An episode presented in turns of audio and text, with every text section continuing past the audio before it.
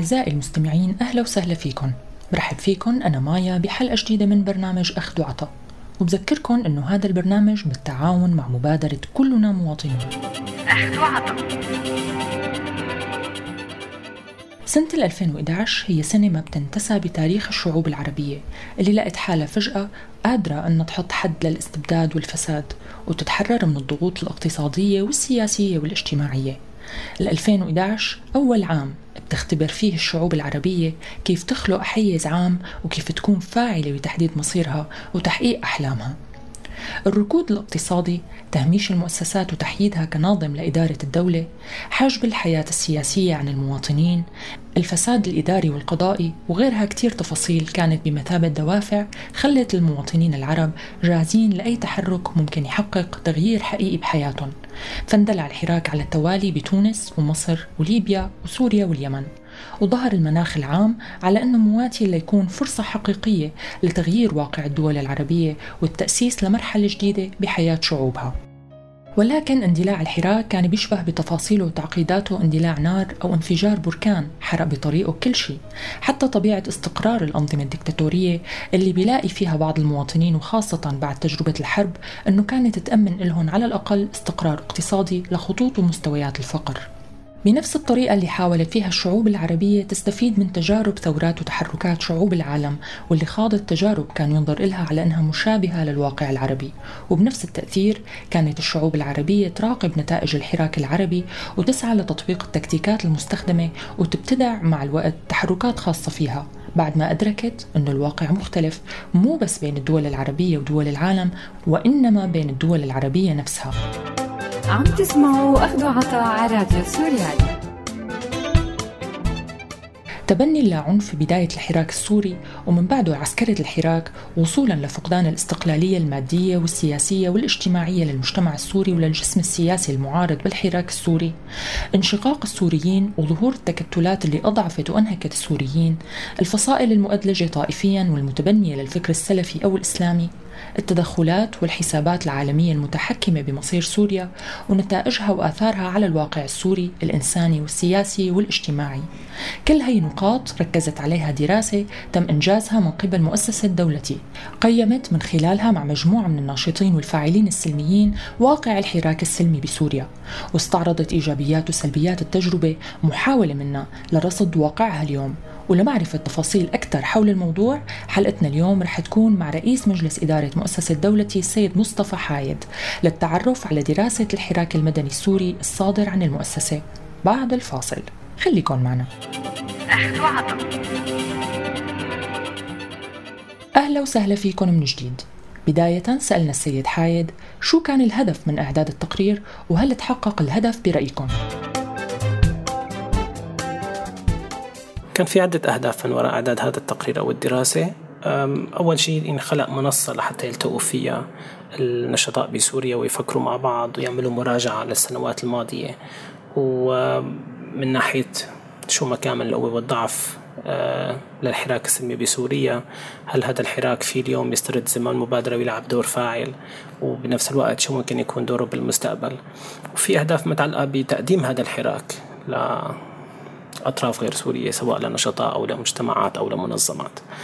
آه، بعض هذه الأهداف تحقق اوريدي من ناحية إنه هذه اللقاءات تمت بالفعل وهذا التقرير هو نتاج هذه اللقاءات. وبالنسبة للهدف المتعلق بتقديم هذا الحراك فنشر هذا التقرير هو الخطوة الأولى.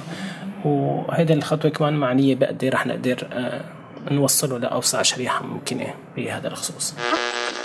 شو التكتيكات والمصادر اللي اتبعتوها لتجمعوا المعلومات بشكل عام وخصوصي فيما يتعلق بالعينة المشمولة بالبحث هل كانت عينة عشوائية أم مختارة؟ في حال كانت مختارة ما هي المعايير اللي تم وضعها لاختيار العينة؟ العينة اللي اللي كانت مشمولة بالبحث هي بالحقيقة عينة عشوائية لكن نتيجة آه كمان ظروف لوجستية مثل ما ذكرت من, من شوي فكنا بنحاول نكون في عملية اختيار أحيانا الفئة العمرية اللي كانت آه، للأشخاص اللي آه، تضمنوا البحث هي بين ال 18 وال 38 مثل ما موجود بالبحث المطبوع. مثلا على سبيل المثال 48% من النشطاء اللي تم آه، لقائهم ومقابلتهم هن بين الفئة العمرية من 25 ل 30 بحين أنه 34% هن بين ال 31 وال 38 و7% بس من العينة هي كانت فوق ال 38 طبعا آه، المناطق اللي تم اختيار منها هيدي العينة هي شملت الحسكة بما فيها عمودة والدرباسية الرقة حلب. بما فيها الباب منبج وكوباني أو عين العرب بالإضافة للأتارب. وفي كمان محافظات تانية مثل حمص ودرعا ودير الزور ودمشق تحديدا مخيم اليرموك وريف دمشق. وفي سويداء وحما اللاذقية وإدلب وحما والقامشلي وطرطوس. بعض هذه المناطق آه، لصعوبات لوجستية كنا نعمل عبر السكايب أو من خلال استبيان إلكتروني قاموا فيه النشطاء وببعض المناطق الثانية آه، عملنا لقاءات فردية وجماعية داخل هيدي المناطق لأشخاص ونشطاء من من هيدي المناطق. آه، في حالة واحدة عملنا فيها لقاء لأشخاص من مناطق متعددة من شمال سوريا. كان اللقاء ب بغازي عنتاب. بالإضافة للقاءات صارت ببيروت للنشطاء اللي كانوا موجودين أيضا ببيروت. هل بتعتبروا التقرير محايد سياسيا؟ وقديش كانت اللغة المستخدمة علمية وبعيدة عن التحيز؟ أه بالنسبة لاعتبار التقرير محايد سياسيا أو أو متحيز أه في نقطتين بحب يعني أشير لهم أول شيء أنه بعتقد صعب نقول أنه التقرير محايد سياسيا باعتبار أنه كل اللقاءات هي كانت مع نشطاء لا عنف بسوريا واللي هن بشكله فئة معارضة للنظام يعني هن فئة سواء اختلفوا على كتير نقاط بيطرحها التقرير فهن متوحدين بنظرتهم لسوريا آه، ديمقراطية لسوريا ما بعد الأسد. فهذا الشيء يعني بعتقد إنه صعب نقول عنه إنه هو محايد سياسيا. لكن لما تجي القصة لموضوع السرد البحثي فحاولنا إنه يكون هذا السرد هو آه، يعني آه، احترافي. وبالتالي إنه هو هو محايد. لأنه التقرير في في منتجين. في منتج اللي هو نتج عن اللقاءات مع الناشطين والنشطاء وفي المادة النظرية اللي هي نحن قدمناها لباحث وقدر يعمل سرد بحثي. فهذا السرد أو التحليل لهيدي اللقاءات فحاولنا أن يكون احترافي وبالتالي أنه أنه محايد. لكن مثل ما ذكرت لك يعني ما فينا نعتبر إنه هذا التقرير محايد سياسيا لأنه هو بيقدم آه، وجهات نظر لنشطاء معارضين للنظام بسوريا.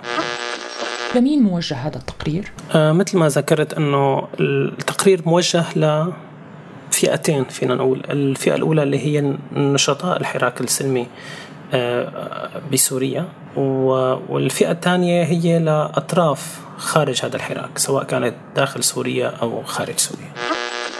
بتشير التقارير والاستطلاعات إلى أنه كثير من الأشخاص كانوا يتبنوا الحراك السلمي وفاعلين فيه قبل انتقالهم لدعم ومناصرة العمل المسلح وبأحيان أخرى منلاقيهم انخرطوا فيه فهل في فكرة إدخالهم ضمن هذا التقرير أو غيره بعينة بتمثلهم وبترصد تجربتهم بهذا الخصوص؟ أه هيدا واحدة من النقاط اللي اللي بيشملها التقرير واللي هي تعتبر نقاط أحد النقاط الخلافية اللي كانت باللقاءات وهي موضوع التعامل مع العسكرة فالتقرير قدم هذه النقطة من خلال اللقاءات اللي اللي تقسم فيها بعض النشطاء اللي هن من البداية رغم إنه هن نشطاء سلميين فهن دعموا العسكرة بالإضافة لفي نشطاء مثل ما ذكرت انتقلوا للطرف الثاني.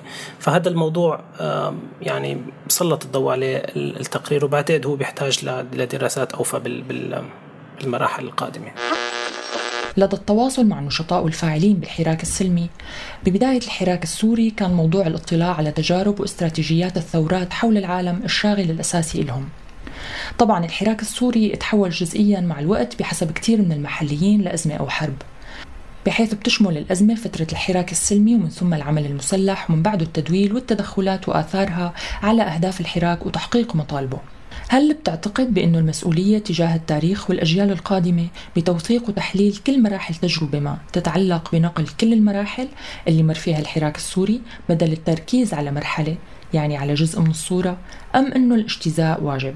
أنا بتفق معك بضرورة يتم توثيق وتحليل كل المراحل اللي مرت فيها هيدي التجربة وكمان تكون موضوعية وتكون حيادية لكن هذا ما بيمنع انه يكون في تقارير مختصة بشيء محدد اللي مثل هذا التقرير اللي هو مختص بالحراك السلمي بسوريا.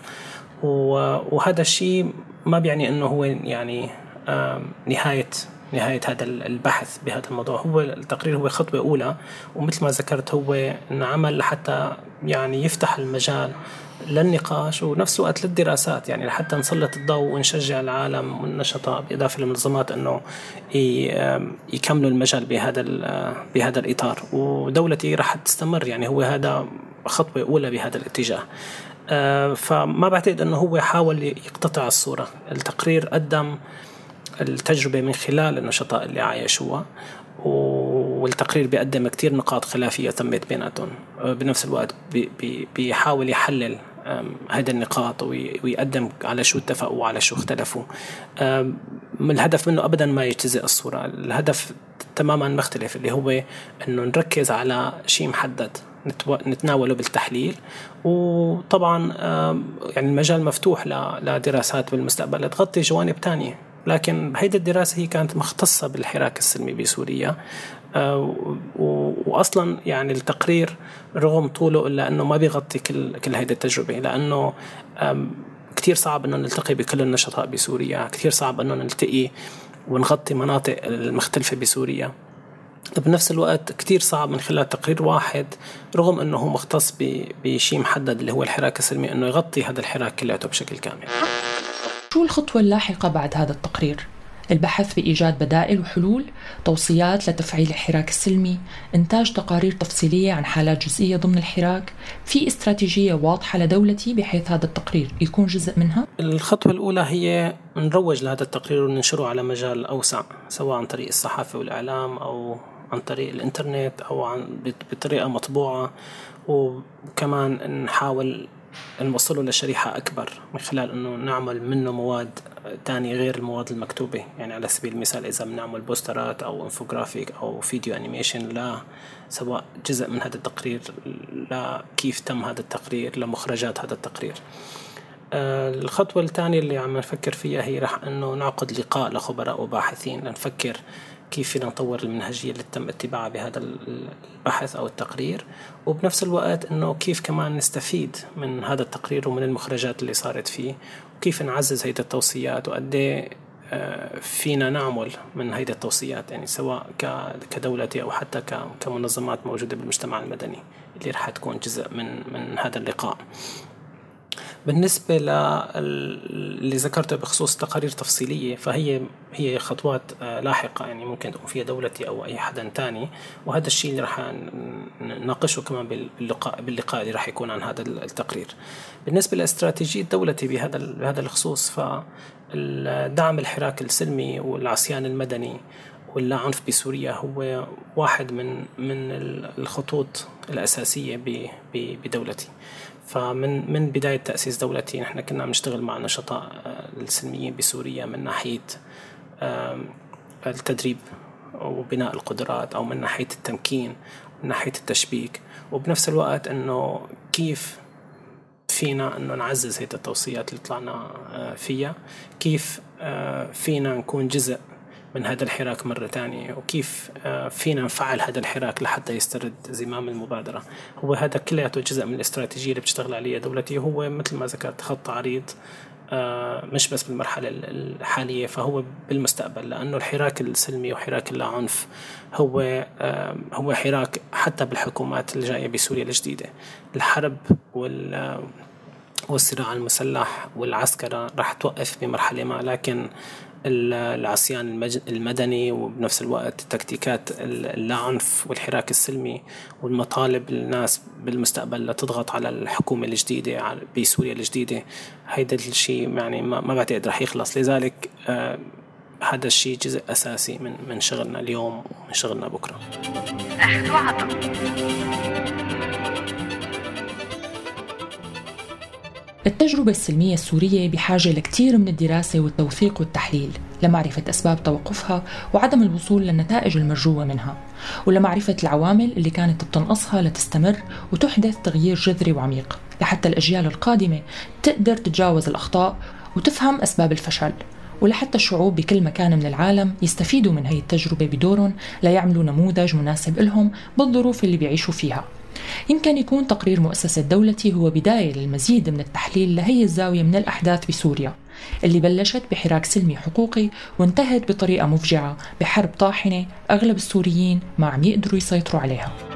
عم تسمعوا أخذ عطاء على راديو سوريالي بنهاية حلقتنا أنا بوداكم أصدقائي على أمل ألتقي فيكم بحلقة جديدة من أخذ وعطاء. لا تنسوا تتابعونا على موقعنا سوريالي dot com وارشيفنا دائما بتلاقوه على ال SoundCloud وولفوا علينا FM من هون للأسبوع الجاي كونوا بخير. إلى اللقاء.